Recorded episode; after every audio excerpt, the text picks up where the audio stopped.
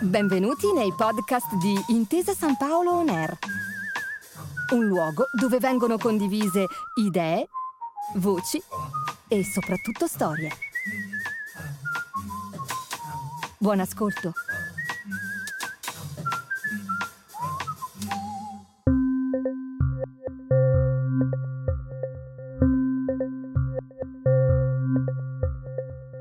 ...46.100 abitanti, 130 metri sul livello del mare, per una cittadina adagiata nella parte orientale dell'oporoso nord-ovest. Da queste parti si è letteralmente fatta l'Italia e oggi il capoluogo di questa provincia è un centro agricolo ed industriale di grandissima rilevanza sullo scacchiere nazionale. Molte le eccellenze, il riso su tutte, un fondamento della nostra tradizione gastronomica che qui è fonte di vita e di lavoro. Ma si trova con facilità anche il tocco di un respiro internazionale e cosmopolita, dato da una geografia assolutamente fortunata. Le risaie, irorate da corsi d'acqua generosi e abbondanti, disegnano un orizzonte pieno di riflessi e da cartolina, che come un viaggio nel tempo riporta la mente al ricordo delle cose belle di una volta. Le rive del Sesia, la pianura padana, il triangolo Milano-Genova-Torino, i temporali e il riso, i Celti e i Galli, Sant'Eusebio, la Dora Balte e i Savoia, la Basilica di Sant'Andrea, la chiesa di San Paolo, la sinagoga e ovviamente la Provercelli. Il nostro viaggio alla scoperta delle province del calcio italiano oggi ci porta a Vercelli. Questo è tutto il calcio provincia per provincia, uno straordinario affresco della nostra memoria sportiva. Un mosaico dove pezzo dopo pezzo andremo a ricostruire la geografia calcistica d'Italia, alla riscoperta delle nostre unicità locali. Tutto il mondo è paese e allora tutto il nostro, di paese, diventa provincia. Per sottolineare ancora una volta il senso di appartenenza unico che solo alle nostre latitudini, grazie al calcio, alla cultura e alla gastronomia, diventa anche un lascito culturale. Da nord a sud, dal mare alla campagna, dalle Alpi alle isole, tra le centinaia di modi in cui è possibile raccontare l'Italia, abbiamo scelto questo. Fatto di pallone. Fatto di passione è fatto di ricordi. Antico testamento del nostro calcio. Oggi andiamo all'origine, al mito, alla ricerca della storicità più antica, per un nome che riecheggia in tutti gli annali, in tutti i racconti e gli albi d'oro, per una formazione il cui nome è in pratica un sinonimo del calcio che fu, dell'eroismo dei primi anni del Novecento, di un modo cavalleresco e coraggioso di vivere lo sport. Sullo stemma della Provercelli, sotto lo scudo bianco e crociato di rosso che rappresenta la città, capeggia una data precisa, 1892. Tantissimi anni fa. Verba volant e scripta manent in latino, perché come vedremo i romani ci hanno messo lo zampino pure qui. Ma facciamo un passo alla volta. Anno domini 1903. Nella culla rassicurante della ginnastica Provercelli nasce il Football Club cittadino. A fondarlo, insieme a tre amici e compagni, fu Marcello Bertinetti, un grande amante dello sport, la cui principale passione era dilettarsi di scherma, un'altra grande eccellenza italica, al pari del pallone. Dopo le prime partitelle dentro il perimetro domestico, l'anno seguente, nel 1904, prese corpo il vero mito fondativo della leggendaria Provercelli, non stupitevi se andiamo alla ricerca del racconto o se lo riempiamo con i dettagli più curiosi, perché è proprio grazie a questa retorica che undici ormoni che inseguono un pallone si trasformano in figure di riferimento del nostro panorama sportivo e culturale. È così che il calcio esce dal campo e diventa fenomeno culturale. I fatti non bastano mai, quelli sono solo la premessa. Il succo sta nell'epica. Nel 1904 arrivò la prima occasione di esportare il calcio vercellese per l'esattezza al torneo di Casteggio, 80 km circa a est della città. A grande appuntamento il neonato club si presenta già con la caratteristica iconica divisa bianca con calzoni neri. Il motivo di tanta eleganza è dato da un lavaggio sbagliato. Gli esordi infatti vennero giocati con la maglia bianca a striscioline nere, ma un lavaggio mal compiuto finì col macchiare tutto.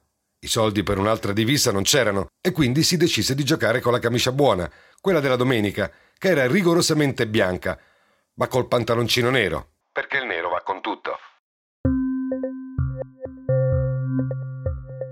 Quale modo migliore per prepararsi al torneo di una bella gita in bicicletta? Il trasferimento da Vercelli a Casteggio, i nostri eroi, lo fanno infatti in bicicletta. 80 km abbondanti sui mezzi dell'epoca, ben distanti dalle leggerissime biciclette in fibra di carbonio che oggi tutti abbiamo nel garage. 80 km non sono uno scherzo e c'è da credere che i ragazzi alla partita arrivarono con le gambe belle calde, tutti tranne il buon Luigi Sessa, aspirante calciatore, che non andò mai oltre la seconda squadra e che alla fine decise di fare l'arbitro, perché si sa che chi non sa fare arbitra. Il Sessa, aggregato alla squadra, dovette per l'occasione imparare ad andare in bici lui, che delle due ruote non era certo un gran fan e che non ci aveva mai preso troppo gusto, da 0 a 80 i chilometri percorsi in un solo pomeriggio, al seguito dei compagni di mille avventure. Pare, o almeno così dicono, che non fosse finita lì, perché quando il gruppone dei fuggitivi giunse in prossimità di un ponte sul Ticino, tutti tentarono di non pagare il pedaggio per l'attraversamento, sfrecciando intorno al povero custode. Il povero Luigi Sessa, fanalino di coda, si ritrovò braccato e costretto a pagare per tutti. Al torneo le bianche casacche batterono il casteggio e combatterono testa a testa con il fortissimo Milan, prendendo coscienza del fatto che questo football, in fondo, poteva dare anche qualche soddisfazione. Rientrati a casa, vennero accolti come dei grandi vincitori e da quel momento esatto iniziò la loro leggenda. Perché ricercare un mito dunque? Perché tra le pieghe della leggenda si nascondono sempre due cose, lo stupore e la verità. Le origini della città stessa di Vercelli ci sono in parte sconosciute ed in fondo è bello anche così. Alcuni credono che a fondarla furono i Celti, altri invece che furono i Galli, ma tra Galli e Celti quel che è certo è che i Romani nel 49 a.C. presero possesso della città e le conferirono piena cittadinanza. 49 a.C., Antico Testamento per davvero, come dicevamo, e da lì in avanti è stato tutto un crescendo e un'espansione, almeno per un po'. La trasformarono in un municipium con tanto di acquedotti, teatro, strade e tutto quello che l'ingegneria latina si portava sempre appresso nel suo processo di conquista.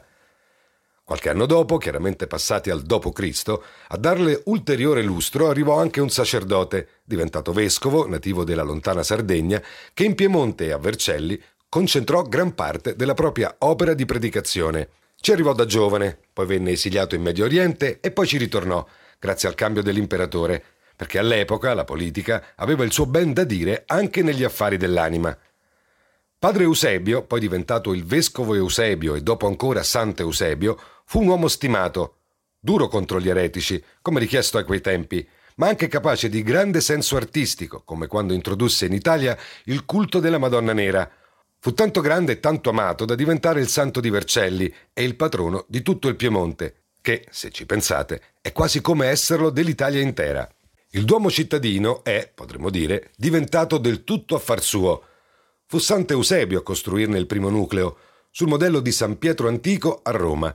Era il IV secolo d.C. e più indietro di così, con l'architettura sacra, è davvero difficile andare. Oggi la cattedrale che nel tempo è stata più volte ritoccata ed è diventata un po' barocca, un po' neoclassica e un po' manierista, è dedicata proprio al santo e sull'omonima piazza si affaccia, forte di un profilo bellissimo, unico. Un eclettico miscuglio di stili e di epoche che solo chi ha la forza di un grande mito fondativo può mostrare con fierezza.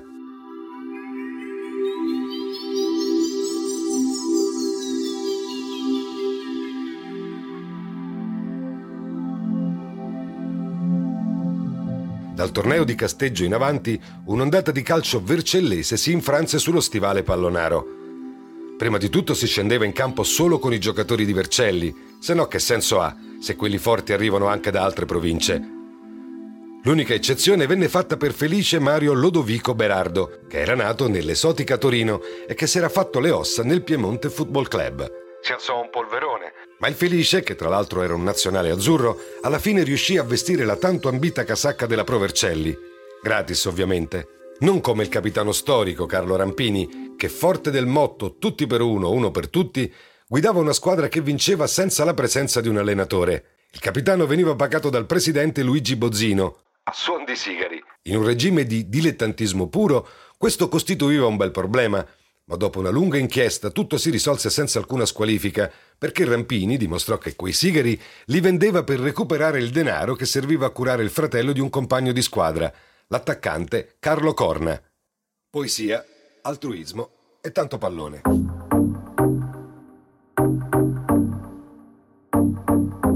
Quasi una famiglia di fratelli acquisiti, prestata al mondo del pallone, celebrazione del grande mito fondativo di una preistoria calcistica che appare oggi quanto mai attuale, anche solo per quanto ci manca.